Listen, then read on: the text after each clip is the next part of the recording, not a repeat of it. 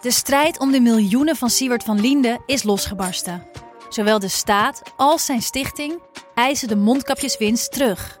Maar dat die opbrengst in ieder geval niet thuis hoort bij Van Linde, daarover kan toch eigenlijk geen twijfel bestaan. Hoe kon het zo ver komen? Dit is het. We hebben beet. En als Siewert het geld teruggeeft, kunnen wij dit schandaal dan eindelijk loslaten? Je hoort het in de Mondkapjesmiljonairs, exclusief bij Podimo. Ga naar podimo.nl/slash mondkapjes. Deze podcast is 100% expertisevrij en alleen geschikt voor amusementsdoeleinden. De inhoud mag niet worden beschouwd als financieel advies. Dit is Jong Beleggen, de podcast. Ik ben Milou. En ik ben Pim. En in deze aflevering hebben we het over angel investeren. Ja, met een gast, Jeroen. Ja, Jeroen Bertrands. Ja. Auteur van meerdere boeken over bijvoorbeeld startups. Maar hij is zelf angel investor en nou, vrij verdienstelijk eh, heb ik van jou begrepen. We gaan het hebben over eh, wie zijn nou de aandeelhouders van oprichting tot een IPO. Dus als wij eh, mogen investeren in een bedrijf, van wie nemen wij nou de aandelen over? We hebben het dan ook over bijvoorbeeld bedrijven als Molly die nog, een, nou, die nog naar de beurs moeten. Ja, Message, Bird en Coolblue natuurlijk ook. Allemaal prachtige bedrijven waar we allemaal willen investeren. Maar we hebben het ook over private equity, venture capital, investeringsfondsen. Ze komen allemaal langs. Ja, en de lieve sukkels. Laten we maar snel beginnen. Ja, Jeroen, welkom. Dank je. Angel investeerder. Wat betekent dat nou precies? Ja, het is, het, is, het is alsof je een soort engel bent die andere mensen gaat helpen om hun dromen waar te maken. Hè? Dus je, je stelt geld beschikbaar zodat zij kunnen gaan ondernemen. En, en daarom zien ze je als een angel investor. Oh, dus het is daar ook wel echt naar vernoemd. Ja, daar komt het wel vandaan. En, en Pim, hoe heb jij, hoe ben jij Jeroen op het spoor gekomen? Ehm, nou, ik heb eigenlijk al heel lang interesse in, eh, in start-ups en alles wat daar omheen zit. Dus investeren is dat is ook een onderdeel van eh, het start-up landschap. Ehm, en ik, ik, volgde jou al een heel lange tijd via Twitter. Nou, dit is best wel een klikje in Nederland, dat, die, dat productgroep met developers, designers, investeerders. Eh, dus ik volgde je al een lange tijd. En ehm, ik had jouw boek altijd op de leeslijst staan. En ik heb ze allebei gelezen. En daarna heb ik je een berichtje gestuurd van... Dit, ehm, ik denk dat jij een eh, mooie toevoeging eh, bent in de show. En Nou, ik heb zelf natuurlijk ook heel veel interesse om wat meer over jou te weten. Dus ik ben ook heel nieuwsgierig. Dus eh, eh, ik volg ook heel erg eh, met deze podcast mijn eigen interesse. Dus ik ben heel blij dat je hier bent. Want waarom is dit zo interessant voor jou? Ja, ik, het, het- je merkt gewoon in- vooral in software. En ik ben daar heel erg geïnteresseerd in. Vooral softwarebedrijven. eh, ja, die zonder investeringen. Dan is het eigenlijk onmogelijk om software te maken. Omdat software gewoon. Je hebt heel veel kosten voordat je überhaupt wat kan verdienen. Eh, developers zijn heel duur, designers zijn heel duur. En je moet heel lang ontwikkelen voordat je een soort van eerste versie hebt. Eh, dus je hebt, heel, je hebt gewoon heel veel geld nodig om eenmaal op het break-even point te komen. Het, het, het werkt ook heel goed omdat investeerders weten dat als eenmaal zo'n softwarebedrijf echt goed loopt, dat het ook, ook hele hoge marges kan maken en heel hard kan groeien. Dus dat Ja. zien we natuurlijk op de beurs ook, dat softwarebedrijven ook heel anders gewaardeerd zijn. Ja, dus, Dus we het gaan, is- eh, Een heel ecosysteem en eh, daar zit ik gewoon al heel lang in. En dat vind ik gewoon heel interessant. ja, dus we gaan met jou, Jeroen, ja, eigenlijk doornemen hoe dat nou gaat. Hoe be- een bedrijf, een start-up, geld aantrekt. Welke investeerders erbij komen. En nou ja, hoe dat dan op een gegeven moment naar de beurs gaat. En of dat interessant is voor beleggers. Klopt, we gaan al die fases bespreken. Kijken wat er allemaal gebeurt. eh, eh, en hoe je daar zelf eventueel betrokken bij zou kunnen zijn. Ja, en ik wil ook wel weten of, ik, of het iets is voor mij. Of ik zelf een, eh, een angel investor kan worden. Of moet je hier schat helemaal rijk voor zijn? Ik heb geen idee eigenlijk. En doe je het voor een bedrijf of doe je het in je vrije tijd? Nou, ik doe het helemaal voor mezelf. Inderdaad, iedereen kan in principe een angel investor worden. Je hoeft er niet schatrijk voor te zijn. Sterker nog, tegenwoordig heb je steeds meer online platformen. Hè. Dat, dat, dat begint bij crowdfunding, maar er zijn ook steeds meer andere soorten platformen... waarbij je eigenlijk met relatief weinig geld kan investeren in start-ups. Ontzettend leuk om te doen, leuk om mee te maken.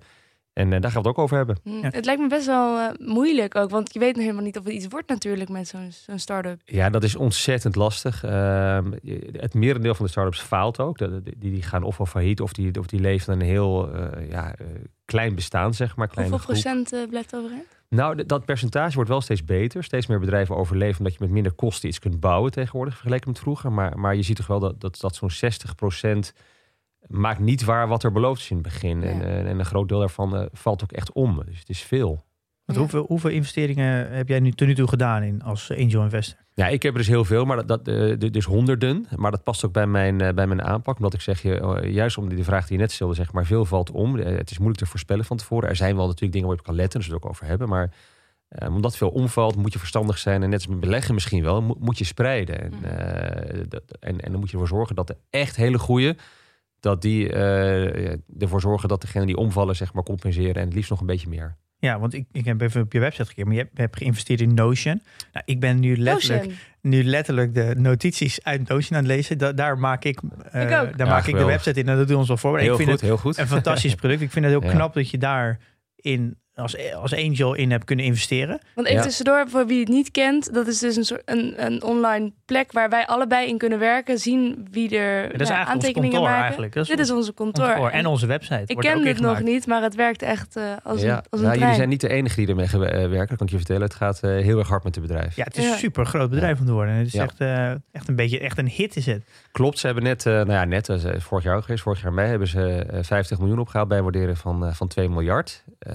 Eh, maar sindsdien is het nog veel, veel harder gaan met het bedrijf. Dus ik verwacht binnenkort wel een nieuwe ronde ook. Ja, maar dat, jij zit daar echt heel vroeg in. Ja, En eigenlijk als hoe vroeg- allereerst zo'n beetje. Dus Als allereerst? eh, ja, een jaar of eh, vijf, zes geleden hadden ze wel wat gebouwd. Maar eh, ja, en ik vond het super interessant wat ze gebouwd. Maar met name die mensen die, die daarachter zitten, zijn zulke slimme gasten. Ik dacht van ja, ik weet niet wat ze gaan bouwen, maar eh, deze mensen gaan altijd iets moois bouwen. Dus ik moet gewoon bij zijn. Ja, ik vind het heel knap dat je daar tussen hebt kunnen. Helemaal als Nederlander. Het is een Amerikaans eh, bedrijf. Klopt, Ja, klopt. Het is altijd best wel moeilijk, denk ik, om als Nederlander in die Amerikaanse start-up wereld terecht te komen. Ja, het was ontzettend lastig. Ehm, dus wat ik heb gedaan toen ik echt met investeren aan de slag wilde gaan, is, is heel hard gewerkt aan netwerk. Dus heel veel eh, met Amerikaanse mensen gesproken, zo geholpen. Eigenlijk een jaar lang eh, gratis mijn diensten. Ik heb een online marketingachtergrond, maar, maar dus daarbij geholpen.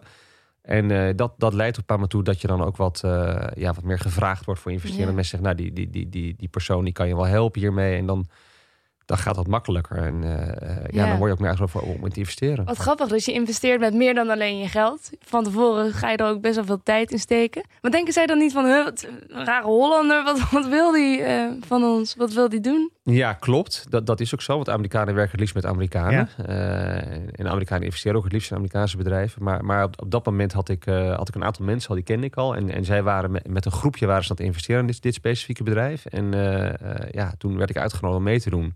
Ja. Was er wat geld, was, was er een plekje over. En eh, eh, dus ja, gewoon geluk gehad denk ik ook wel een Ja. beetje. Ja, maar als we dan verder kijken, dan heb je Rapi, Glovo, Mux en eh Snapdocs en Carta. En ik denk dat de meeste mensen het niet kennen, maar Rapi is volgens mij, dat is ook een, een bezorger. Ja, Rappi is zeg maar een soort thuisbezorg, maar dan voor Latijns-Amerika. Ja. Ehm, doet het goed, doet het goed, maar er zijn wel bedrijven waar ontzettend veel geld in moet. Ja.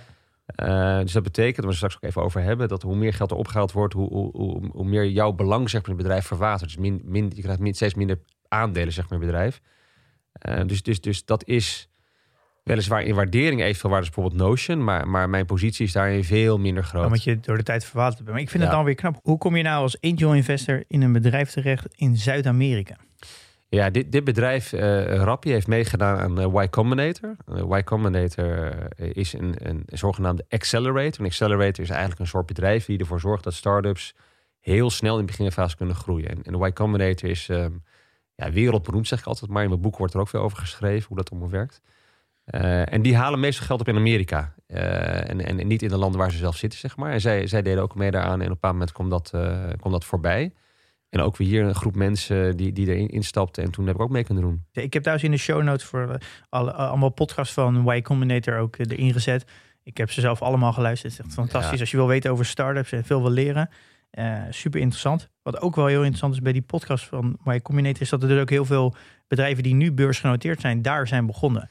Eh, bijvoorbeeld een Airbnb volgens mij. Klopt. Eh, en een, eh, een Dropbox. Dus het is heel interessant als je belegt in, in, die, in dat soort bedrijven... is om ook die podcast te luisteren van de early days. Klopt. En waardoor je dus ook een beetje gevoel krijgt van... wat is toen de tijd het idee geweest? Wat is de cultuur? Dus je krijgt een, een heel mooi idee over hoe dat bedrijf zich heeft ontwikkeld.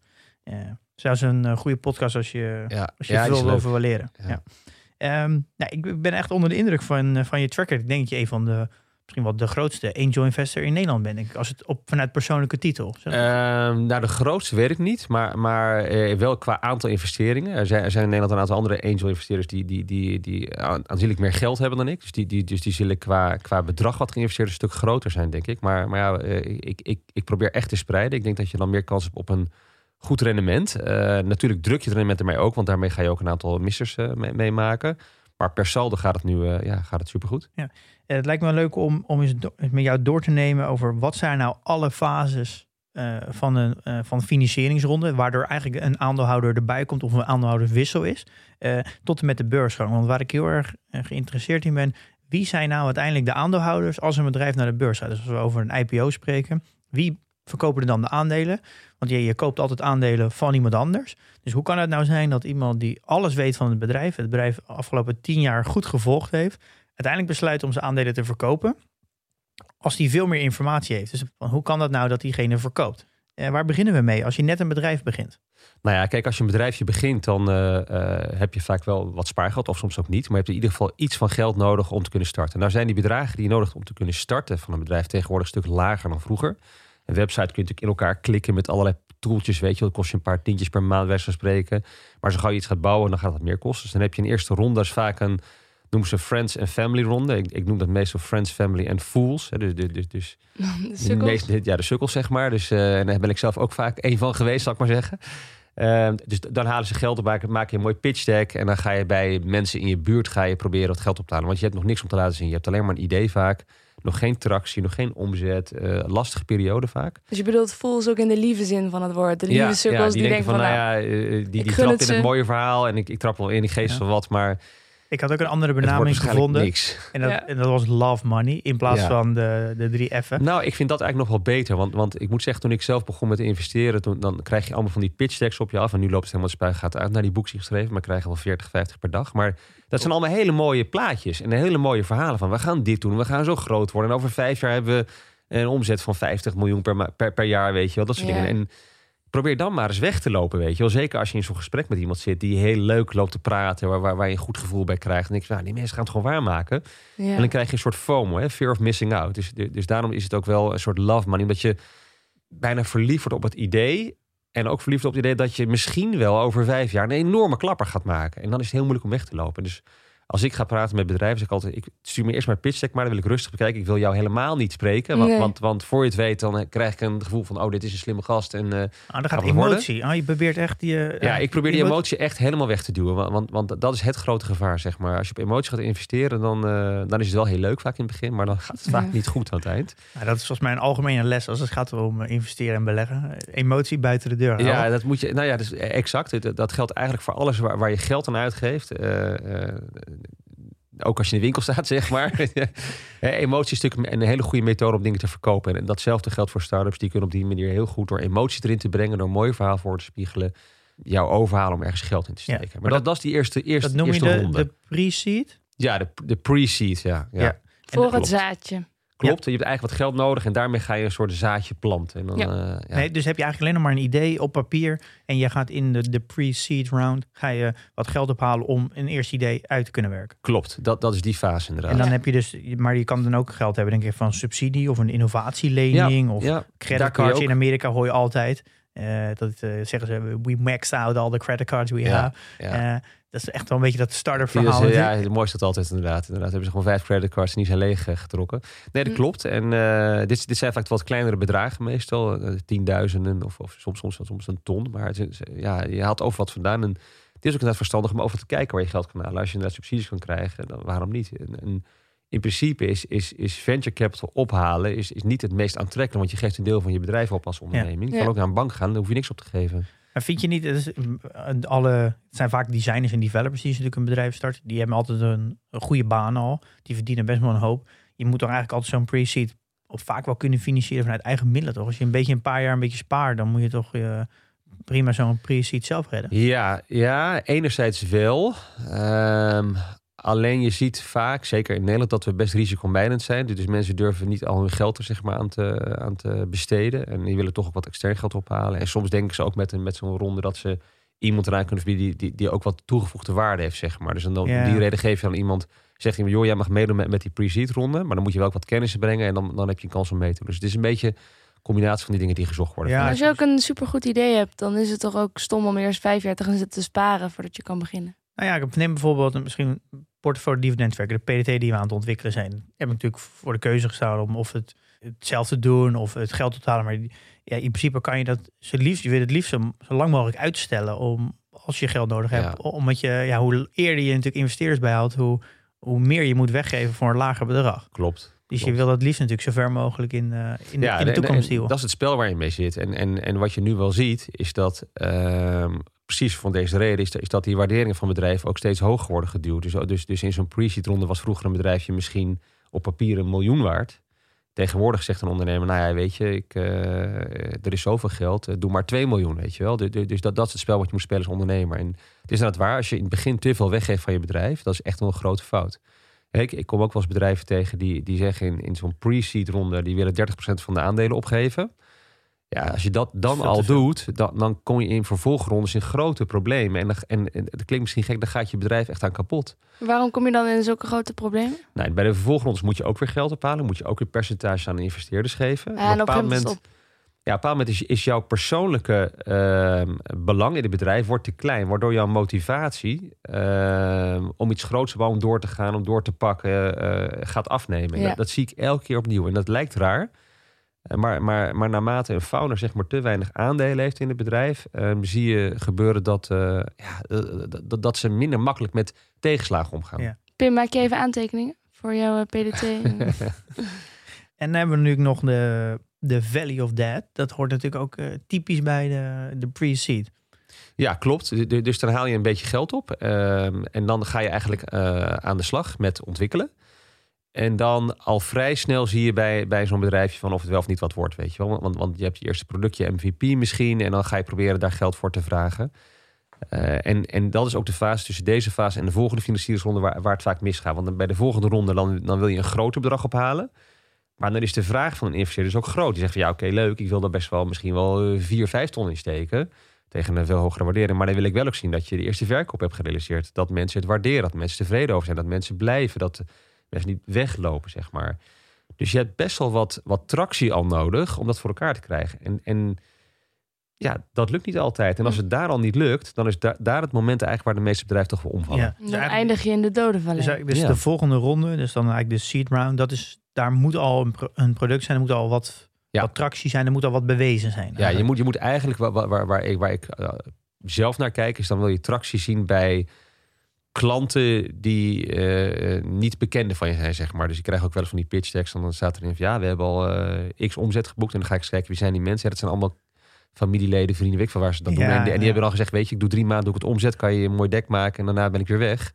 Dus je wil eigenlijk dat bij koude klanten, dat, dat er geld en tractie is gerealiseerd, zeg maar. Ja, je wil eigenlijk een, een, een, een sprankeltje hoop zien van, van Ja, bewijs dat, dit, dit dat- bestaansrecht heeft. Dat iemand het wil kopen die jou totaal niet kent, dat die ervoor wil betalen. En ook voor een wat langere termijn, zeg maar. Dus niet voor één maand, maar wat langer. Ja, dat, daar, dus als we nou in ronde 2 zitten, daar is waar echt naar gezocht wordt. Ja, ja. En volgens mij in, in de, de terminologie, om in de terminologie te blijven, dan zit je echt in de, de product market fit. Dat is een beetje. ja, daar, dat- zit je dan, eh, daar, zit je, daar ben je dan naar op zoek, zeg maar. Dus daar, daar, daar, kom je in de buurt, zeg maar. Dus, de- dus dat, je verwacht nog niet echt dat je dat al echt helemaal hebt. Dat, dat je product market fit is, zeg maar, dat, dat, dat, dat, dat product past bij een markt. En er is een groot genoeg een markt voor, zeg maar. Dus dan, eh, als, je, als je die fit hebt gevonden, heb je eigenlijk alleen maar geld nodig om, om zeg maar te verkopen, verkopen, verkopen. En dan gaat het, wordt het verkocht. Dus product market fit is, is ideaal als je dat kan bereiken. Hier zit je nog net een beetje ervoor, zeg maar. Maar, maar Ja. je komt, je komt, er zit een gevoel dat je er wel gaat komen, zeg maar. En net hadden we de Friends en de Family en de Fools. En wat voor mensen investeren in deze fase? Nou ja, dit is, dit is zeg maar de seed fase. Dan, dan kom je wat meer in de, in de professionele angels en misschien de kleine, echt kleine fondsen, zeg maar. De wat kleinere fondsen. Die dan zeg maar al in Ja. zo'n ronde gaan, eh, gaan instappen. is, een, eh, is crowdfunding ook een mogelijkheid in deze ronde? Ja, dat zit, dat zit er wel, dat zit er wel eh, hier een beetje. Dat, dat kan soms ook wat eerder zitten, of soms ook wat later. Maar dat is hier wel een beetje de, de plek waar het vaak gebeurt. Maar er ontstaan dus hier eigenlijk al meerdere type aandeelhouders. Want in eerste instantie heb je natuurlijk de founders. ja, En dan eventueel eh, Friends, Family of Fools. En misschien een angel investor. Maar ze vrij beperkt. zijn allemaal privépersonen. Ja. Zeg dat het misschien een, een klein groepje privépersonen. Maar dan gaan we eigenlijk naar in de ronde twee. Dan kom je eigenlijk al in een veel grotere, meer ja, Ja. grotere groep aan aandeelhouders. En ook veel meer, eh, die veel meer afstand hebben. Er zijn meer bedrijven die investeren. ja, klopt. Dus, dus, dus je krijgt inderdaad wat fondsen ook. Die, die, die, die, ja, die, hebben, die, zeggen vaak wat ze heel erg gaan helpen. Maar in de praktijk valt het altijd erg tegen. Met uitzondering daar gelaten. Maar, maar die staan meer afstand inderdaad van het bedrijf. En die, die steken daar wat geld in. En crowdfunding dus. Eh, je hebt allerlei soorten, heb je er wel van. Maar, maar eh, wat dat daar gebeurt is dat een bedrijfje die, pro- die, die presenteert een product. Ehm, ook vaak helemaal openbare. Er staat op een website, je hebt diverse crowdfunding platformen in Nederland. Je hebt uh, internationaal ook diverse, die, die is heel openbaar. Er staan ook altijd alle cijfers, businessplannen bij. Zo is ontzettend interessant om naar te kijken. Als je zelf angel investor zou willen worden, is dat een goede start. En die presteren gewoon. Die zeggen, nou, wij willen x bedrag ophalen tegen deze waardering. Dus als jij investeert, dan, uh, dan wordt dit je aandeelpositie. Uh, ja, want dan ben je dus eigenlijk al, heb je al aandelen voordat het op de beurs is. Ja, nou, niet, niet, niet, je hebt inderdaad aandelen. Het, het is vaak wel dat, dat, dat, dat, dat het in een soort um, special purpose vehicle wordt, wordt geheest. Dus, dus, dus je bent niet individueel, zeg maar, aandeelhouder. Maar je bent samen met een hele groep andere mensen... Ja. Ben je aandeelhouder, zeg maar, of in ieder geval betrokkenen bij het bedrijf financieel. En, uh, en als het ooit succes wordt, dan, uh, ja, dan, dan, kun je daar leuk op verdienen. Ja, Raad je dat ook aan om, om dus bijvoorbeeld jonge beleggers om mee te doen aan crowdfunding investeringen, om ook om, om een vorm van risicospreiding, niet alleen maar op de beurs te beleggen? Ja, het, het, is, ik, ik, het is wel leuk, want het, het is natuurlijk weer een andere vorm van, uh, van investeren. Naast de beurs en in, in, in vastgoed en allerlei andere zaken. En, en, ja, en ik, ik ben een heel groot voorstander van spreiding. Dus, dus ja, ik raad wel aan om een klein stukje erin te doen. Je moet wel goed opletten waar je dan in geld in steekt. Crowdfunding is niet... Er worden vaak hele mooie rendementen uh, uh, voorgespiegeld. Dat, dat, dat lukt nou niet altijd. Ook hier geldt. Bij crowdfunding gaan veel bedrijven mislukken gewoon. Dus je kan je geld echt wel 100% kwijtraken. Op de beurs kan een aandeel zakken. Maar uh, um, weet je, het gaat nooit echt naar nul toe. Die kans is niet heel groot. Terwijl ja. bij startups is die kans veel groot. En er is een ander punt als jij geld steekt in crowdfunding, is, is dat geld zit hartstikke vast. Het, het is illiquide. Terwijl op de beurs kan je een aandeel verkopen. Heb je, ja. heb je gewoon je geld. Uh, als jij geld in, in, in, in een start-up steekt via crowdfunding, ja, dan duurt het gemiddeld 7 tot 10 jaar voordat je misschien een keer een exit hebt. Soms is het sneller.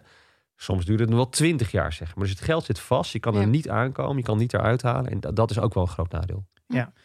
Zijn er bekende platformen die, waar jij positieve ervaring mee hebt, die, uh, waar de luisteraar naar kan kijken? Oeh, ik doe zelf heel weinig crowdfunding, eigenlijk, eigenlijk uh, helemaal niet. Uh, en volgens mij zit er, zit er, zijn alle platformen goed geprofessionaliseerd de afgelopen jaren. En er zit een goede check op ook, goede controle op. Dus de, er waren waren er wel honderd volgens mij in Nederland. Volgens mij zijn er, zijn er niet heel veel groter meer over.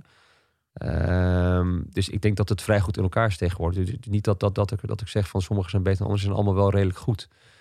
Ja. Uh, ja. Nou, ik zal er wel, ik zal ze een paar opzoeken en even in de, in de show notes zetten. Dat ja. uh, luister even rond kan kijken. Want daar zie je ook wel meer dan alleen maar technologiebedrijven, denk ik. Ja, je ziet, daar, je ziet daar echt van alles. Dus, dus het zijn wij spreken bedrijven die, uh, die een nieuw soort appel ontwikkelen hè, en dat verkopen. En, en, en via crowdfunding fans zoeken en investeerders zoeken. Uh, tot en met inderdaad uh, deep technology bedrijven die iets proberen te bouwen wat over, over drie jaar misschien een keer af is. En, ja. uh, en waar je ja, veel groter risico neemt. Ja, hmm. oké. Okay. zullen we weer teruggaan naar, naar de ronde? We natuurlijk ja. ronde 2. Is, wat is, is, is ronde 2 ook het moment dat, dat je naar break-even gaat? Of is dat, of is dat te vroeg nog? Nee, is te vroeg. Uh, Wat bedoelen we met break-even? Nou, je hebt natuurlijk die, die Valley of Dead waar we net over hadden. Dat je Ja. dus heel veel kosten hebt om, om software te ontwikkelen, maar dat je eigenlijk nog geen omzet hebt. Ja. Het duurt even een tijdje voordat als- je. Dan bedrijf dan flopt en dan eh, zit het in de dode vallei. Ja, maar en dan als je op een gegeven moment als het toch blijft groeien, dan komt het op een gegeven moment op een break-even point. Want de kosten die blijven vaak vrij gelijk. Die, niet aan een, eh, die stijgen niet mee met de omzet, omdat je niet echt een kostprijs hebt. Dus op een gegeven moment bereik je een break-even point. En dat is eigenlijk een, volgens mij vanaf dat moment is het echt een, eh, kan het heel hard gaan met de winsten. Ja, ja wat, wat je ziet, dat break-even punt, dat wordt steeds verder eh vooruitgeduwd. Zeg maar. Vroeger werd dat inderdaad eerder verwacht. Tegenwoordig, en ze- zeker met die modellen waarbij je zeg maar, per maand betaalt. Terwijl vroeger kreeg je gewoon als bedrijf kreeg je een heel jaar vooruit betaald. En dan stuurde je gewoon een factuur voor een heel jaar. Nou, je hebt het nu gekocht, een licentie. Dan had je dat geld, eh, een groot, mooi groot bedrag in één klap binnen. En nu Mm. betalen ze per maand, dus smeer je dat uit. Dus duurt het ook langer, zeg maar, voordat je eh, het break-even punt gaat bereiken. Dus dat wordt ook later verwacht, zeg maar, door, door investeerders meestal. Ja, maar het interessante natuurlijk wel is dat als je eenmaal voorbij dat break-even point gaat, gaan de kosten eigenlijk bij, nauwelijks meer omhoog. Dus eigenlijk elke nieuwe klant die je na je break-even point binnenhaalt, is gewoon pure winst. Ja, is 90% marge vaak op Ja. bij, bij, bij softwarebedrijven. is echt enorm hoog. Dus, Oh. eh, Dus dat is een heel belangrijk punt. dat is een heel Ja. belangrijk punt. Ja. ja. We zijn daar bijvoorbeeld nog niet met PDT. Nee, nee oké. Ehm, en dan eh, de volgende ronde. Eh, dan zitten we denk ik in ronde drie. Dat is de, noemen ze dan de early stage. Noemen ze? Ja, dat noemen, dat noemen ze vaak een Series A. Eh, ja, dat is ooit zo, die benaming is ooit ontstaan. Series A, dan krijg je B, C, D. Dus, dus dat, is, dat is zeg maar een, een, een ronde waarin product market fit bereikt is. En eigenlijk eh, stelt het bedrijf van oké, we halen nu gewoon een fors bedrag op. En het enige wat daarmee gaan doen is, is nou, we gaan het product verder uitbreiden, maar we gaan met name sales en markt doen. Dus we gaan gewoon zorgen dat we het product wat we ontwikkeld hebben, waar behoefte aan is in de markt klaarblijkelijk, gaan we zoveel mogelijk en zo snel mogelijk eh, verkopen. Zodat we steeds meer, eh, meer abonnees krijgen van ons, eh, van ons model. Dus eigenlijk het idee is dat eigenlijk een soort van het break-even point in theorie bereikt kan worden. Ja, Maar dat wordt bewust uitgesteld omdat er namelijk heel veel geld ingaat om het klantenbestand zo hard mogelijk te laten groeien. En dat Klopt. zijn natuurlijk eenmalige uitgaven, marketing en sales. Het idee dat als je een klant eenmaal binnenhaalt, dan kost die eigenlijk niks meer. ja, Die, en daar ontvang je een, een omzet voor per maand eigenlijk van. En be- je, kan op een gegeven moment, je komt op een gegeven moment op een punt dat je gewoon die marketing sales kan stoppen.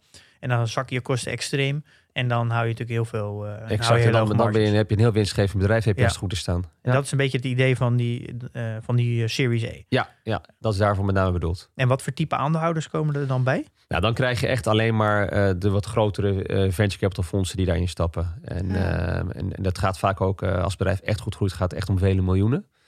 Eh, dus dan is de waardering van het bedrijf ook al een stuk groter. Dan, eh, ja, dan, is het, dan, is het, dan is het echt tientallen miljoenen waar je vaak over, En, over praat. en met wat voor percentage stapt venture capital in?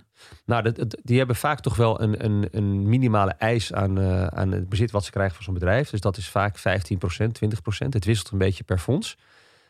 Maar daar moet je wel aan denken. Dus, dus je bent wel be- best een stuk kwijt, zeg maar. Maar als ik dan even zo die drie rondes bij elkaar tel, dan denk ik dat je toch al snel zo'n 40, 50 procent van je aandelen al hebt weggegeven aan andere aandeelhouders, denk ik. Ja, dat, het hangt er vanaf hoeveel, eh, hoeveel geld je ophaalt en, en hoe, hoe, hoeveel je verbrandt, zeg maar. Maar, maar eh, ja, het gaat, het, ik denk dat je, je, je hebt de meerderheid nog wel in handen als bedrijf, zeg maar. Maar het, het wordt wel steeds lastiger om dat te behouden. Is het ook heel erg gebruikelijk dat, dat er bijvoorbeeld alleen maar aandelen weg wordt gegeven waar geen stemrecht op zit? In deze dat rondes? gebeurt, ja, dat, gebeurt. Eh, het, het hangt heel erg af van, van, van hoe goed het bedrijf draait. Als het een heel goed bedrijf is, wat, wat steengoed draait en waar iedereen in wil stappen... Ja, dan worden de hele andere eisen gesteld door, door de founders dan, eh, dan bedrijven die gewoon leden draaien waar het goed gaat. Maar eh, waar, waarbij zeg maar de, de, de, de, de- ja, de macht van de, van, van de founders wat minder groot is. Dus je ziet, je ziet vaak, als als je die Series A's naast elkaar gaat leggen, die, die, die overeenkomsten, zie je vaak enorme verschillen in, in de rechten die worden toegekend aan de, aan de founders aan de ene kant en aan, en aan de investeerders aan de andere kant. Het heeft Ja. dus allemaal te maken met hoe goed het bedrijf is en hoe waarschijnlijk het is dat Ja, ja. ook meerdere mensen willen investeren, dat je meer eisen kan stellen. Ook als Klopt. Take it or leave it. ja eigenlijk wel. Ja. Ik, ik was eh, van, van de week het lesje aan het onderzoeken. En eh, dat heb jou wel bekend, denk ik. Ja, zeker. Ehm, er staat ook op de watchlist die we vorige week besproken hebben. Mhm. Daar kwam ik achter dat de originele founders, die zijn, al, zijn co-CEO. Dat zie je bijna nooit. Dat het dus twee founders ook samen het bedrijf doen. Maar die hebben dus vier, eh, was er 45% van de aandelen, maar 89% van het stemrecht. Ja, ja. En Dat is echt, dat heb ik nog nooit gezien, dat, dat ze zoveel stemrecht hebben. Ja, dat, dat, nou ja, kijk, als, dat is natuurlijk een bedrijf wat, wat echt een succesnummer is. En, en dan, dan kun je dit soort eisen gaan stellen op een bepaald moment. En je zegt van, joh, vind het leuk en aardig allemaal, maar eh, we gaan de boel even aanpassen in, onze, in ons voordeel, zeg maar. En, en, en dat, dat gebeurt lang niet altijd. Het is wel echt een uitzondering, maar, maar bij dit soort bedrijven kan dat. En eh, kan je iets meer vertellen over de, het, hoe werkt zo'n venture capital? Dat is denk ik een fonds, denk ik. Ja, fonds. Hoe werkt zo'n fonds? Nou, die fondsen die, die, die hebben vaak mensen.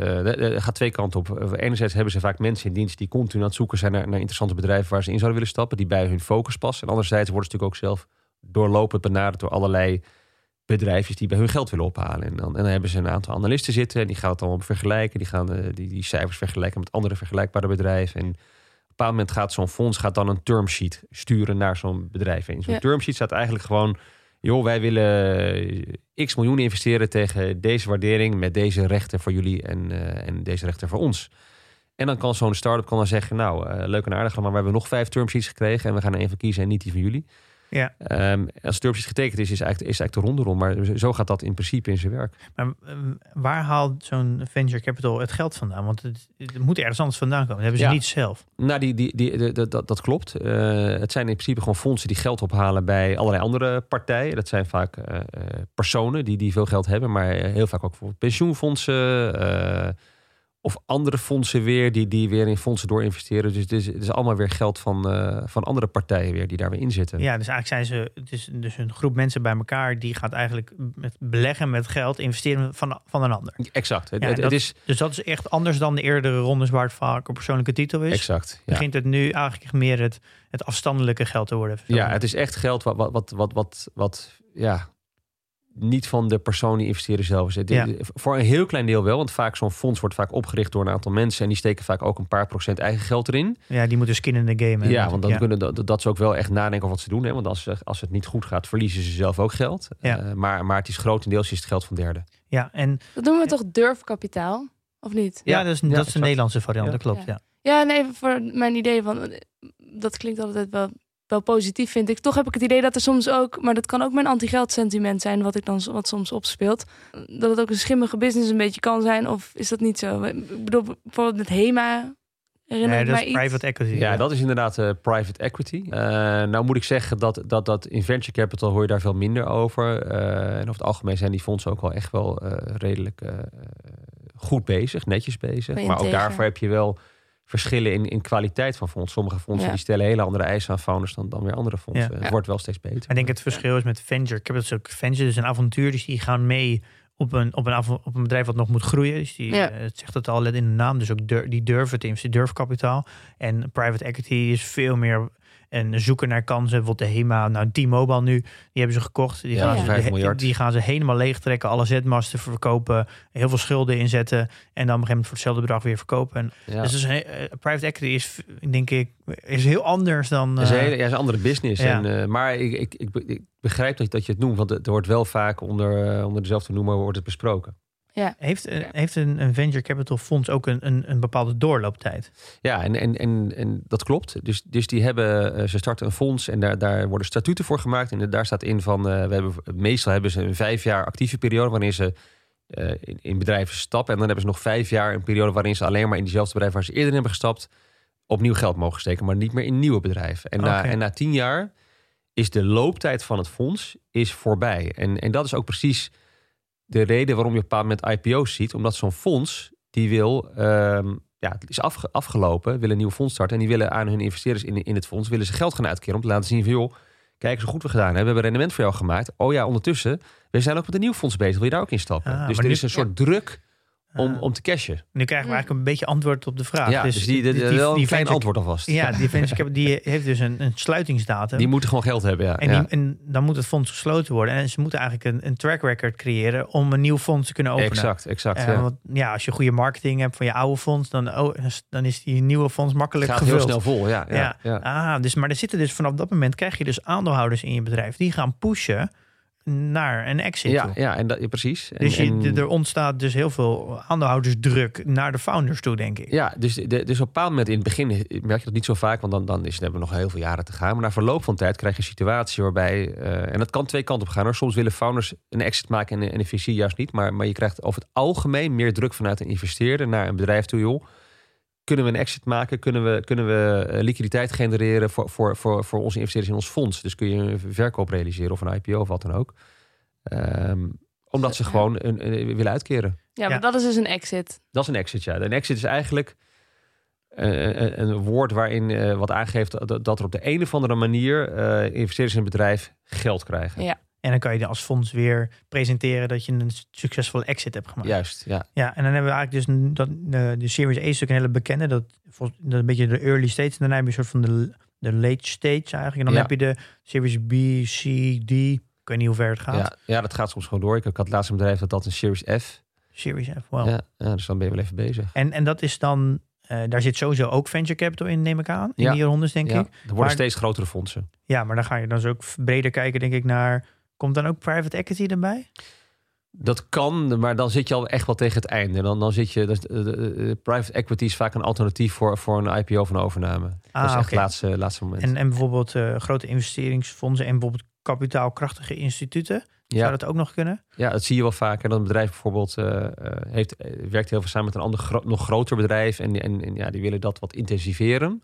Dan zeggen ze, weet je wat, je kan als stra- strategische investeerder kun je instappen in het bedrijf. Doe je mee aan een ronde en dan, ja, dan verstevig je die banden. Dan zorg je ervoor dat, dat, dat je ook de komende tien jaar goed kan blijven samen. Want ja, je hebt een belang erbij allebei, omdat je ja, aandeelhouder bent. Ja, dat is wat bijvoorbeeld de laatste keer gelezen over ASML ook heel erg doet. Die heeft eigenlijk in zijn hele supply chain eh, natuurlijk heel veel bedrijven die niet beursgenoteerd zijn. En die hebben gewoon als regel dat er eh, als, de om, als de omzet stijgt, dus als ze meer uitgeven aan die, aan die klant, dus de omzet bij die klant stijgt, dan moeten ze ook meegaan in, eh, dan moeten ze ook aandelen bijkopen. Ja. eh, om meer controle te houden over de supply chain. Ja, is wel slim. Ja. Ja. ja. Ah, oké. En, en het is dus naarmate we verder in de tijd gaat, is misschien logisch, maar ik noem het toch maar even. Dus hoe meer mensen er ook in zitten en hoe meer erin geïnvesteerd wordt, hoe lager eigenlijk het risico wordt. En hoe groter de kans dat, dat iedereen die nog instapt ook wel wat rendement uit gaat halen. Ja, er gebeuren eigenlijk twee dingen. De- Dus, dus het, inderdaad, het risico dat het helemaal mislukt bij zo'n late ronde is, is veel kleiner. Want het bedrijf draait, heeft goede omzet meestal. Eh, du- du- dus dat, dat het failliet gaat, is, is die kans is erg klein. Ja. Tegelijkertijd is, is het rendement wat je kan maken op zo'n ronde is ook veel lager. Want als jij Ja. in het begin instapt en de waardering is heel erg laag, bijvoorbeeld 2, 3 miljoen en het is nu 300 miljoen waard, dan is het dan maar 100 gegaan. Ehm, dit, dat zal, als je in de laatste ronde instapt, dan zal het misschien maal 2 gaan, maal anderhalf, misschien maal 3. Dat, dat, weet- dat weet je niet, nooit exact natuurlijk van tevoren. Maar, maar, de, maar de upside zeg maar, is ook veel kleiner. Ja, en dat is natuurlijk constant. Alles wat met geld te maken heeft, is een van de manieren level dat dat risicorendement zich altijd uit. Klopt. Dat het, dat het zich, als, het, als er ergens een soort van inefficiënt is, dan gaat iedereen daarop zitten, waardoor het weer efficiënt wordt. Ja, exact. Eh, Weet je, er zit eigenlijk gewoon nog een hele geschiedenis voordat een bedrijf de beurs opgaat. Waarin ook een hoop gebeurt en ook een hoop rendement Ja. wordt behaald. ja. ja. nu zijn we eigenlijk niet? een beetje bij de Ja. laatste dingen. Dat is dan de, de exit, de IPO. Ja, Hoeveel procent eh, heeft de, de oorspronkelijke founders of founder nog over? Wat wat? ja, wat dat, is, dat wisselt heel, natuurlijk heel erg. Hangt, hangt inderdaad af van hoe goed zo'n bedrijf is en hoe snel ze naar de beurs gaan. En ook hoeveel, hoeveel founders er trouwens zijn. Maar, maar zo'n founder team heeft echt vaak maar een heel klein percentage over. Maar op zich is dat niet erg. Want als jij een beursgang bereikt, ja, dan is je bedrijf misschien wel miljarden waard. Nou ja, dan een Ja. paar procent van miljarden, dat loopt natuurlijk leuk op. Ja.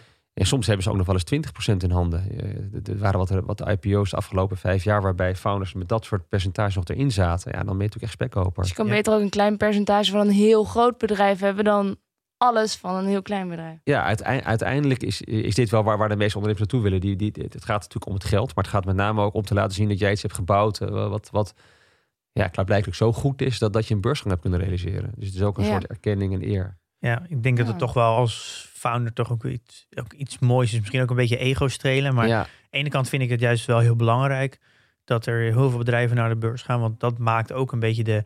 Het is ook een beetje de emancipatie, denk ik, voor, voor de belegger. Want wij, ja, je kan niet beleggen in een bedrijf dat niet beursgenoteerd is. Dus hoe meer bedrijven er naar de beurs gaan, hoe, ja, hoe eerlijker het speelveld wordt. ja, En je ja. ziet nu eigenlijk steeds meer, doordat geld steeds goedkoper wordt, dat er dat bedrijven steeds later naar de beurs gaan.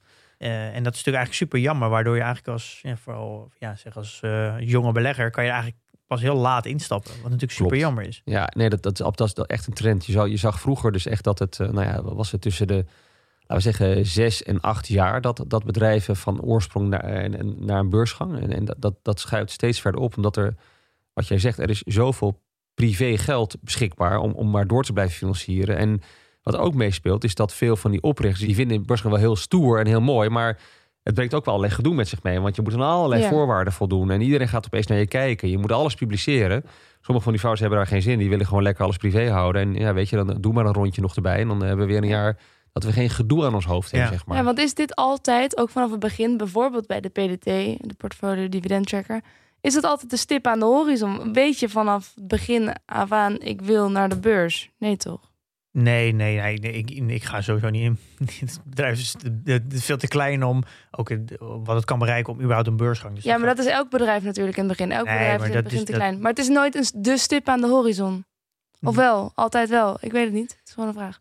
Ja, het- voor veel mensen misschien wel. Ehm, het is natuurlijk zo dat bijna niemand het haalt. Dus eh, het, is niet eens 0,1% wat, wat een beursgang realiseert uiteindelijk. Oh, Maar het, maar het is wel goed om misschien zo- zo'n doel te hebben, zeg maar, zo'n Ja. groot doel. En, ehm, ik zie wel vaak van die pitch decks. En ik neem het altijd wel met een flinke korrel zout, weet je wel. Dan staat er, ja, we gaan binnen tien jaar naar de beurs. En ik van, ja, ik ben benieuwd hoe je dat gaat doen dan. Maar, maar, eh, maar, maar het, is, het is wel voor veel mensen een, een, een, een doel op zich. En inderdaad die combinatie tussen enerzijds eh, ja, eh, veel geld, een mooie klapper maken, maar ook gewoon de eer, erkenning en laten zien dat, dat je iets kan bouwen wat zo groot wordt. Ja. En vanaf welk moment in deze tijdlijn die we net besproken hebben, wordt het eigenlijk onvermijdelijk dat die beursgang eraan komt? Nou, het, het- hoe meer extern geld in een bedrijf zit, hoe onvermijdelijker het wordt. Want al die Ja. mensen die er geld in hebben gestoken, die willen op een bepaald moment willen, willen die, dus, dus die exit maken. Die willen liquiditeit, die willen een, een- een- ja, het geld terug hebben en het liefst een, meer- een, een, een meervoud ervan. Ehm, dus die druk wordt, wordt na, na verloop van tijd dat, neemt, Ja. dat neemt enorm toe. Je, je kan niet continu privé blijven, tenzij je eh, mensen de mogelijkheid geeft om bijvoorbeeld aandelen aan het bedrijf terug te kopen of, of aan, aan, aan derden te verkopen tussendoor. Want op een bepaald moment moet er liquiditeit komen. Want ik, dat vind ik op zich wel, ja, dat is een beetje het, het, conflict die ik heb. Dat ik merk dat echt goede founders eigenlijk het liefst geen beursgang willen. Want die willen eigenlijk die aandacht niet. Die willen gewoon een bedrijf bouwen. Ik denk dat Adyen een heel mooi voorbeeld is. Die, die, al die, die oorspronkelijke die wilden eigenlijk helemaal niet die hoza van de beurs. Die willen het liefst gewoon een beetje het product blijven bouwen. Maar die moeten eigenlijk ook van de beurs. Ook om een serieuze speler te worden. Je kan niet klanten als Facebook en zo binnenhalen als je niet beursgenoteerd bent. Dus die weten dat het moet om, om het bedrijf groter te krijgen. Maar die willen het eigenlijk niet.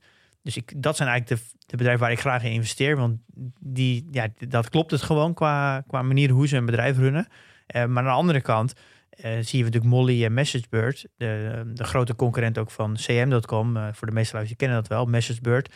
Die die had eigenlijk al lang naar de beurs moeten. Want het is heel jammer dat je daar eigenlijk nu niet in kan investeren. We zitten nu allemaal vast aan eh, cm.com. Al denk ik dat Messenger een, een beter, mooier bedrijf is dan CM, denk ik. Maar daar kan je gewoon niet bij. Want daar zit venture capital, blijft daar maar geld in stoppen. Ja, klopt. Uiteindelijk gaat het natuurlijk wel naar de beurs. Maar daar gaat dan, denk ik, naar de beurs tegen een waardering van... Nou, mm. zal het zijn tussen de 5 en, de, 5 en de 10 miljard. Ja. Uh, en dat is eigenlijk wel jammer dat je, dat je het liefst ook uh, ja, die bedrijven ook veel eerder naar de beurs ziet gaan. Ja, klopt. Dat, dat, is precies wat je zegt. Ze willen, ze willen gewoon doorbouwen aan het bedrijf, uh, neem ik aan. Uh, ik, ik, ik, weet niet natuurlijk exact, maar. maar uh, en, en, en geen gedoe met, met een beursgang. Ja, en als je dan heel makkelijk 300 miljoen hebben ze volgens mij opgehaald. Uit de markt kan halen. en dat bij wijze van spreken in twee weken kan regelen. Dat is een stuk aantrekkelijker dan, dan maandenlang werken aan, aan zo'n beursgang. En allerlei partijen over de vloer krijgen. en allerlei gedoe ernaar krijgen. Ik, ik, ik begrijp de keuze, maar inderdaad, het is ontzettend jammer. Want het zou ontzettend leuk zijn als, als wij daar zeg maar als, als, als gewone investeerder of, of, of als belegger zeg maar toegang zouden kunnen krijgen nu al. Nou ja, bijvoorbeeld Bolly heeft zelfs 600 miljoen opgehaald. Ja, dat is een beetje een, uh, ja, een betaalsje, een beetje vergelijkbaar als Adyen, maar dan een beetje Stripe-achtig, maar dan voor de wat kleinere, meer MKB'ers gefocust. Ja. Het is ook een fantastisch mooi bedrijf. En hoe zit het bijvoorbeeld met Coolblue? En dat is ook nog niet op de beurs. Valt hij ook hier een beetje in deze categorie? Ja, Coolblue valt daar denk ik ook wel onder. Maar Coolblue heeft dan een hele andere model omdat er Hal is ingegaan. Dat is natuurlijk een heel groot investeringsfonds. Die is ingestapt voor 49% dacht ik. Of 51%, even bij. Maar die, de reden waarom die natuurlijk naar de beurs gaan... is dat Hal wil, wil een exit. Ja, Hal wil bepaald met een exit. Het is natuurlijk ook gewoon in principe een investeringsvehikel... die, eh, die bepaald wil gaan verkopen. Maar die hebben, die hebben gewoon een kans gezien om, om, om, om ja, hier ook veel geld in te steken... en dit groot, nog groter te maken... Het is bijna een soort van semi-exit die daar heeft plaatsgevonden. Omdat, omdat die twee van de oprichters ook zijn uitgestapt op dat moment toen, toen Hal instapte. Maar inderdaad, die zullen uiteindelijk zullen die ook gewoon iets ermee willen. Je houdt een bedrijf niet alleen maar vast voor het dividend wat je elk jaar krijgt. Maar je wil uiteindelijk gewoon ook je, je, je, je initiële inleggen ja, ver, verveelvoudigen. Ja, het komt het ook om? Want ja, ik heb in jouw boek ook gelezen over dealflow. Jij krijgt wat je net aangaf, 40 uh, pitch decks per dag. Ja. Dus je, jij moet op een gegeven moment ook weer kapitaal creëren. Want ik denk, ja, jij, jij, kapitaal is ook niet oneindig. Dus op een gegeven moment, uh, op een gegeven moment zit al je geld vast in startups. Maar die dealflow blijft wel komen. En je wordt natuurlijk als angel investor niet meer serieus genomen als je niet meer gaat investeren. Dan uh, stopt op een gegeven moment ook een keer je dealflow. Klopt. Dus jij moet eigenlijk je geld weer weer vrijmaken om wel je dealflow op, op orde te houden. Werkt nou, dat ook een beetje hetzelfde? ja, het werkt precies hetzelfde. De, dus het, het, probleem is, het probleem is gewoon als, als, als je gaat investeren, het geldt ook voor crowdfunding, maar ook natuurlijk ook de dingen die ik doe, is, is dat, is dat ja, het geld zit vast. En, en uh, er zit een bepaalde cyclus in van, van uh, 7 tot 10 jaar, waar, wanneer je geld vrijkomt, gemiddeld gezien. Nou, heb ik wat vroegere exits gehad, dus dat heeft geld opgeleverd en dat gebruik ik weer om door te kunnen investeren. Maar het is steeds ja, voor mij is het een beetje op de rand balanceren, zeg maar. Om te kijken, hoe, hoeveel geld heb je beschikbaar, ja en nee. En uh, wat je zegt, het is, helaas niet oneindig, was dat maar zo. Het is lastig. En, en, en je hebt dus ook inderdaad ook als privépersoon... heb je access nodig om door te kunnen. Ja, dus, dus eigenlijk om de, de vraag te beantwoorden... Uh, de, degene die verkopen bij een IPO... zijn eigenlijk de mensen die, die er al heel lang in zitten... het geld weer beschikbaar moeten hebben voor voor weer nieuwe rondes ja, eigenlijk. Exact, dus exact. ze verkopen dus niet omdat ze het bedrijf heel slecht vinden. Uh, of omdat ze heel erg uh, omdat ze meer weten en, en zien dat, het, dat de groei stagneert of iets. Maar echt om geld uh, weer vrij te krijgen. Klopt, die druk is gewoon hoog. zeker voor die venture fondsen, maar inderdaad ook voor privépersonen die van het begin af aan inzitten. Die, die ook weer nieuwe deals willen gaan doen. Die, die, hebben, ja, die willen gewoon die exit maken. En Ehm, en, en, en soms is het ook gewoon zo dat, dat zo'n bedrijf ook vraagt aan je om, om bij een IPO gewoon uit te stappen. Omdat ze gewoon meer uh, liquiditeit op de beurs willen hebben, zeg maar. Dus je hebt een free float nodig. Ja, dus ze willen gewoon, en, en vaak willen, soms willen founders gewoon zelf een aandeel allemaal behouden. Wat uiteraard een heel goed teken is bij een IPO. Dan moet je zeker naar kijken als dat gebeurt. Dat is een goed teken. Maar dan zeggen ze, maar we willen wel voldoende free flow hebben. Dus, dus willen jullie als eerste investeerders alsjeblieft een exit maken en, Ja. eh, en zorgen dat je verkoopt. Kan jij uit ervaring zeggen dat bedrijven die een IPO maken, de tijd ervoor, dus een jaar daarvoor, echt de boel een beetje oppompen om goed uit te komen bij een IPO? Want je ziet toch vaak dat een IPO de eerste jaar, twee jaar, het altijd, het, het, het altijd wat slechter doet. Heeft dat Ja. daar wel mee te maken? Ja, ja, over het algemeen wel. Kijk, die, die, die, die, die, die investeerders, inclusief de oprichters, die willen natuurlijk zo goed mogelijk een deal maken bij een IPO. Wat, wat ze per se niet willen, is dat na een IPO de koers verdubbelt. Dat is hartstikke leuk. Dat is leuk in de pers. Ja, koers verdubbelt. Nou, maar dan heb je in feite gewoon voor de helft verkocht waarvoor je had kunnen verkopen. Dus wat Ja. ze doen, is zoveel mogelijk gewoon ja, rumoer creëren rondom het, ro- rondom het bedrijf. Eh, nog even snel een paar grote mooie klanten binnenhalen. Ja, het is ook een soort window dressing. Hè? Dus het is ook een soort pitch deck wat zij maken, maar dan op heel hoog niveau. Voor heel veel geld. Om, om, om, om, ja, om, die, om die initiële koers zo, zo hoog mogelijk te krijgen. Want zij doen een roadshow. Zij gaan bij allerlei partijen langs die, die aandelen willen kopen bij zo'n beursgang. Ja. Ja. en daar houden ze ook gewoon een mooi paraatje. Dus in feite is het weer helemaal terug naar de eerste fase. Waarbij ze ooit eh, bij, bij Friends and Family geld hebben opgehaald met een heel mooi verhaaltje. Nu doen ze dat nog een keer zo'n mooi verhaaltje. Maar nu, nu verkopen ze niet aan Friends and Family en Fools. Maar aan Andere, beleggers. Maar andere het is nog steeds een prachtig verhaaltje. aan ons. Eh, met hoe goed het gaat en, Ja. eh, en, en waarom je toch tegen een hele hoge koers wel moet instappen. Dus Ja. je kan je wel afvragen of het slim is om in een bedrijf dat net op de beurs zit als particuliere belegger te gaan beleggen. Ja, het is, het is lastig. Eh, so- sommige bedrijven, die, eh, daar zit zoveel hype omheen... dat zelfs als ze tegen een hoge prijs naar de beurs gaan... gaat het nog steeds omhoog. En, eh, Het zie ik, want niet alle eh, aandeelhouders die gaan gelijk een ex, die gaan natuurlijk gelijk verkopen bij een IPO. Maar die, ja. die- op dat moment worden natuurlijk de aandelen ook liquide, toch? Dus als er een, een, een bijvoorbeeld een venture cap heeft 10% en die gaat niet meedoen met de IPO, maar die kan wel, kan die dan wel die 10% op een gegeven moment verkopen als het bedrijf een jaar beursnoteert. ja, va- vaak zit, er- is, zit er zo- zogenaamde lock-up op, hè, op, de- op zo'n zo'n situatie. Dus, dus, dus, dus eh, meestal zes maanden. En, en dan, daarna mag dan, eh, mogen dan diverse partijen gaan verkopen. Want ik, ik heb het idee dat daar een beetje die trend is. Je ziet vaak bij een IPO, de aandeel gaat hard omhoog de eerste paar maanden. En op een gegeven moment zakt het heel erg. En ik heb wel het idee dat er dan gewoon heel veel verschillende eh, aandeelhouders gewoon aandelen gaan verkopen. Waardoor er heel veel verkoopdruk is. Ja. Dan zakt het onder de IPO-prijs. En dan duurt het vaak een, eh, ja, een jaartje, dat het een half jaar, jaar, dan het langzaam weer omhoog. En dan ben je ondertussen een half, een half jaar, anderhalf jaar verder naar de IPO. En dan eh, zie je het bedrijf eigenlijk weer groeien. Dat ja, dan gaat het eerste- stabiliseren. Ja, Maar je moet maar eens kijken, eh, als, je, als je de lock-ups, in, die staan vaak gewoon openbaar beschreven. Maar, en als dat zes maanden is, als je na zes maanden naar een beurskoers kijkt, zie je altijd een soort dipje. Omdat dan inderdaad, eh, ja, dan gaan die mensen die willen verkopen of die moeten of die ex moeten maken, die gaan dan even snel een behoorlijk hoeveelheid pakket op de markt gooien. En dan, en dan zakt die koers een beetje in. ja. Dat, dat, dat stabiliseert zich daarna wel weer. Maar dit, het- ja, dat is, je ziet het best wel vaak. Ja, dit is volgens mij ook een beetje de reden waarom je bij een IPO niet moet meedoen en altijd even moet afwachten dat, dat eigenlijk alle aandeelhouders die er echt uit willen er ook echt uit zijn. Ja, Eh, en, dan, eh, en, en dan zitten er gaan een hele nieuwe type aandeelhouders in die veel meer voor de lange termijn zitten. En daar wil jij natuurlijk eh, ook bij zitten. ja, dan is het stabiel. Waar ik nog wel benieuwd naar ben, kan de luisteraar ook een angel investeerder worden? Hoe ben jij het geworden? Ja, nou, ik, ik, ik ben er eigenlijk zelf ingerold. Omdat eh, ik, deed, ik deed een opdracht ergens. En eh, op een bepaald moment had dat bedrijfje niet genoeg geld om mij te betalen, zeg maar. Eh, en, eh, en die zeiden van, nou, weet je wat, doe maar wat aandelen, zeiden ze toen. En ik zei, nou, is goed. En dat werd best een groot succes. Dacht ik van, nou, dit is interessant, weet je wel. In een bedrijf investeren, dat, dat kan best leuk aflopen. En, eh, Ja. en dat is, dat is een lange tijd geleden. Zo ben ik er een beetje ingerold eigenlijk. En, eh, en ik had zelf ook een internetbedrijf gehad wat ik verkocht had. Dus ik had ook nog wat geld over. En, en dat ben ik gaan gebruiken in eerste instantie om dit te gaan doen. Eh, maar jouw vraag, ja, in, tegenwoordig kan eigenlijk bijna iedereen wel geld in, in, in, in, in start-ups steken. En dat heeft te maken met die crowdfunding platformen. Dus je hebt die openbare platformen, je hebt ook steeds meer wat meer private platformen waar je. Ja, crowdfunding is vaak, is vaak in de vorm van een lening en soms, soms aandelen. Maar je hebt ook platformen waarbij je ook echt alleen maar aandelen kan, eh, kan eh, eh, verkrijgen in een bedrijf. En dat, en dat zijn vaak zijn die bedragen die je minimaal moet inleggen, is, is vaak eh, 100 euro. En nou ja, dat, dat, dat is te overzien voor Ja. veel mensen.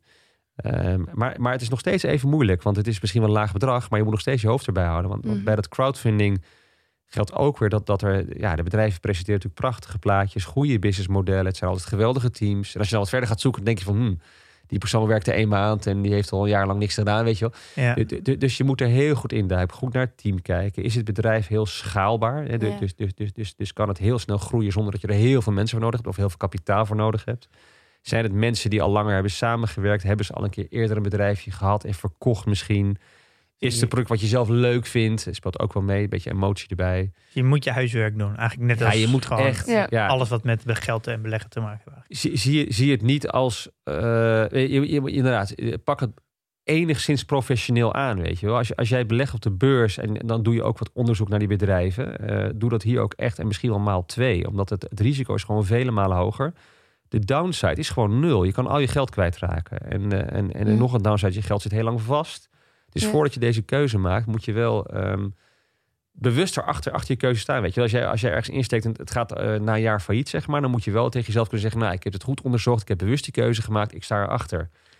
En, Eh, en wat voor rendement kan daar dan tegenover staan, tegen al deze downside? nou ja, voor, voor al die, voor al die eh, leningachtige crowdfunding is het vaak maar een paar procent. Maar ja, dat is nog altijd natuurlijk een stuk meer dan wat je op, op, op, op, op een spaarrekening krijgt. Dus, dus ja, dan is het positief. Mhm. Er zijn sommige pla- platformen die publiceren ook exact wat voor rendement ze maken. Dat, dan zie ik vaak tussen de 2,5 en soms, soms 3,5, 4,5 procent. Zit je in, in crowdfunding in aandelen, da- da- dan is de upside een, eh, eh, vaak wel een stuk groter. Want als er dan, als dan het bedrijf succes wordt, dan, eh, ja, dan, dan gaan er vervolgrondes komen. Bijvoorbeeld, je had Van Moof, heeft, heeft, een, heeft ooit crowdfunding gedaan. Nou, die mensen die daar ooit zijn ingestapt, ja, die, die zitten voorlopig op een heel hoog rendement. Want dat bedrijf heeft net ontzettend veel geld opgehaald tegen een hele hoge waardering. Dus het kan ook echt wel heel groot worden.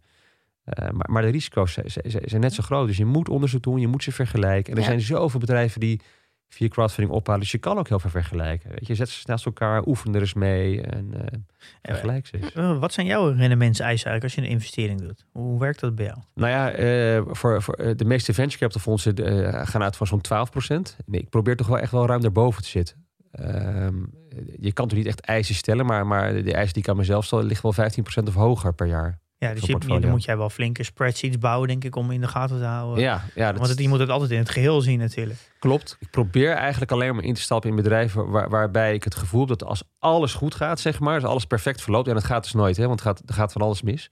Maar als alles goed zou gaan, eh, zou dit dan maar 100 kunnen gaan. Omdat, omdat in, in venture capital heb je een aantal bedrijven nodig die echt zoveel keer moeten gaan. Anders dan kan je nooit die, al, al die mislukkingen of die matige investeringen eh, eh, ja, eh, zeg maar wegwerken. Ja. Ehm, dus dat gevoel moet, moet ik echt hebben gewoon. En, en, en dat, is, dat, is, dat is heel lastig om, om, dat, om dat in te schatten. En, en ook heel lastig om die, om die keuze op een te maken. Want dat, dat betekent dat je nee zegt tegen ontzettend veel dingen. Tegen 99 procent. Ehm, maar als ik het gevoel niet heb, ja, dan, dan haak ik wel af. Ja, interessant. Ehm, ja, wat ik eigenlijk nog om eerder aan is dat er best wel veel bedrijven zijn die eigenlijk, eigenlijk naar de beurs hadden gemoeten, vind ik. Maar door, door venture capital nog eigenlijk eh, privé gehouden worden. Er zijn natuurlijk Coolblue, Molly, MessageBird, Bucks. is natuurlijk ook een flinke investering van Proces en Tencent. Oh. Retransfer. Nou, Ja. ehm, Bunk natuurlijk. Eh, die is ook in jouw boek eh, beschreven. Klopt, met Ali.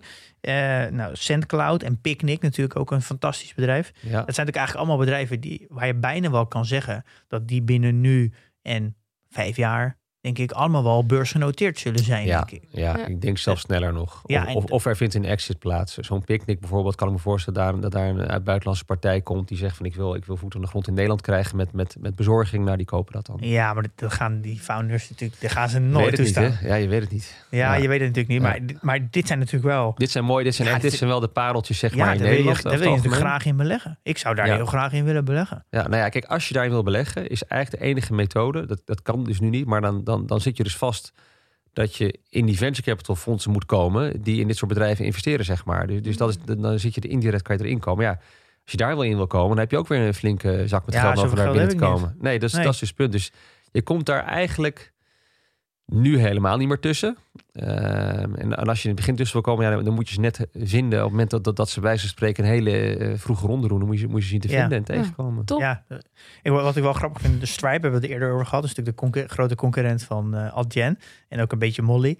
Daar, dat, ik merk gewoon, als al Amerikaanse websites en Twitter, dat daar een extreme grote frustratie zit, dat dat bedrijf privé is. Daar, Ja, ja. Ik heb het idee dat dat gaat de, de, de meest gehypte beursgang ooit worden. Iedereen Ja. wil daarin beleggen. En iedereen heeft Ja. een extreme frustratie dat je daar niet in kan beleggen. Ja, klopt. Ja. Thuis met bijvoorbeeld Ikea en, eh, en Lego bijvoorbeeld. zijn ook prachtige bedrijven waar Ja. je ook, dus ook niet in kan beleggen. Wat natuurlijk super jammer Ja. is dat je... Ja, dat vind ik echt jammer dat je daar niet gebruik van kan... Dat jij er gewoon niet eigenaar van kan Ja, worden. ja. vind ik echt heel jammer. Daarom vind ik de beurs ook echt iets heel moois. Dat je dus gewoon als particulier eigenaar kan worden van, Van een heel bedrijven, prachtig ja. bedrijf. Ja, Ja. klopt. klopt. Ehm, Ja. Als, eh, als laatste wil ik nou eigenlijk nog erbij zeggen, is dat... We, ken jij de podcast How I Built This? Van, eh, Ik ken hem wel, ja. ja. van ja. Guy Res. Ja, ik vind dat echt een fantastische podcast. Die heb ik in 2016 en 17 was mijn favoriete podcast. het is geweldig geproduceerd. Waar gaat het over? Uh, hij interviewt founders over de early days eigenlijk. Ja. Dus over, en dan niet, hij gaat eigenlijk terugblikken van hoe ben je begonnen, wat, de, wat zijn de, de grote chaos als het altijd bij die bedrijven. Ja, dat- je krijgt zo een, Ja. mooi, een mooi beeld over hoe, hoe zwaar het was voor Ja. de founder en wat, wat voor hordes die heeft moeten nemen en wat voor basisprincipes die had. Ja, dit geeft een heel mooi inkijkje in de basis, in de cultuur die gelegd is. En ik vind heel erg als een cultuur uit elkaar, uit eigen ervaring. Als die cultuur eenmaal staat, dan kan je eigenlijk bijna niet meer veranderen. Je kan honderden mensen niet zomaar even turnen. Ja, klopt. Dus als je wil weten van een bedrijf hoe de cultuur in elkaar zit, is het heel interessant om dan zulke soort podcasts te luisteren. Dan krijg je een beetje het gevoel van wat, wat zit er in het fundament. En er zijn tegenwoordig best wel veel bedrijven die daar zijn geweest. Founders die er zijn geweest, die ondertussen beursgenoteerd zijn. Zoals eh, een Shopify, een Atlassian, DoorDash, Beyond Meat, Lyft en eh, Airbnb en zo. Dus Hmm. het is ook echt een podcast, eh, een echt een tip, een aanrader. Er zit, Ja. er zitten ook heel veel mooie afleveringen tussen die niet beursgenoteerd zijn, die ook heel leuk zijn hoor. Soms wel leuker zelfs. Maar dat is, zo doe ik ook vaak een beetje mijn onderzoek naar start-ups. Ja, of ja. naar eh, jonge bedrijven op de beurs. Van hoe, omdat die vaak nog heel veel, heel veel interessante content hebben van eh, de jaren toen ze nog niet Ja, beursgenoteerd ja, het is leuk. Kun je de founders ook echt horen hoe, hoe zij denken, hoe zij zijn en, en hoe ze het bedrijf Maar voor, voor vanaf het moment bouwen. dat ze nog klein waren. Ja. En, dat is, en dan zijn ze, praten ze heel anders dan nu. Ja. Als ze beursgenoteerd zijn en je kijkt dan naar de content. Het is allemaal gereserveerd. Ja, dus je ja, mogen, ja, mogen ja. niks zeggen. Je mag geen woord zeggen, hè, want nee. voor je het weet heb je de, heb je de beurswaakhond op je dak Ja, en dan dus- eh, heb je een probleem. Dus als je echt wil weten hoe ze zijn, moet je content daarvoor kijken. Oh, toen het allemaal nog kleine babybedrijfjes waren. Ja.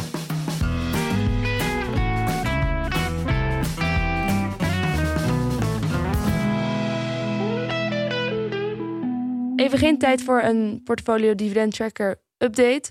Maar we willen natuurlijk wel alle nieuwe vrienden van de show bedanken. En alle vrienden van de show die hun vriend van de showheid nog een jaar verlengd hebben. Ja, dat is echt fantastisch. Er is eh, ongeveer anderhalf procent heeft, eh, heeft maar opgezegd. Dus dat is echt, ja, ik ben daar Oh. echt enorm dankbaar voor. Het is echt heel bijzonder om, eh, om het te zien. Dat is goed nieuws. Ja, heel leuk. Wil je nog een portfolio update doen, Bim? Ja, dat doen we altijd. Hè? Ja. Ik heb geen, geen transacties gedaan.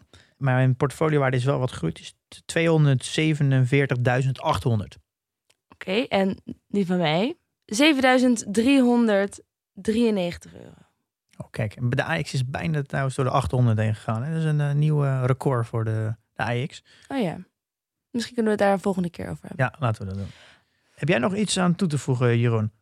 Nou, volgens mij hebben we heel veel besproken. Ehm, dus wat, ik- nee, niet echt. Koop een boek of zo, mag je best zeggen hoor. Ja, nou ja, als je, echt meer wil weten over venture capital of als je een start-up hebt zelf, dan eh, heb ik twee leuke boekjes gemaakt. Het ene boekje heet eh, Succesvol investeren in startups. Daar staan al die fasen nog wat, wat beschreven wat we vandaag besproken hebben. En het andere boekje heet Startup van idee tot exit. Dat is eigenlijk een, eh, dat is wel een leuk boekje, omdat dat ook een, inzicht geeft in, in de early days zeg maar, van, van ondernemers. Wat zij, hoe zij het in het begin allemaal gedaan hebben en hoe zij hun bedrijven groot gemaakt hebben. Daar zijn eigenlijk alle, nou, een groot aantal van de Nederlands meest succesvolle startups die hebben mij eh, daarover gesproken. En daar heb ik een interview mee gedaan en dat staat daar allemaal in beschreven. Ah.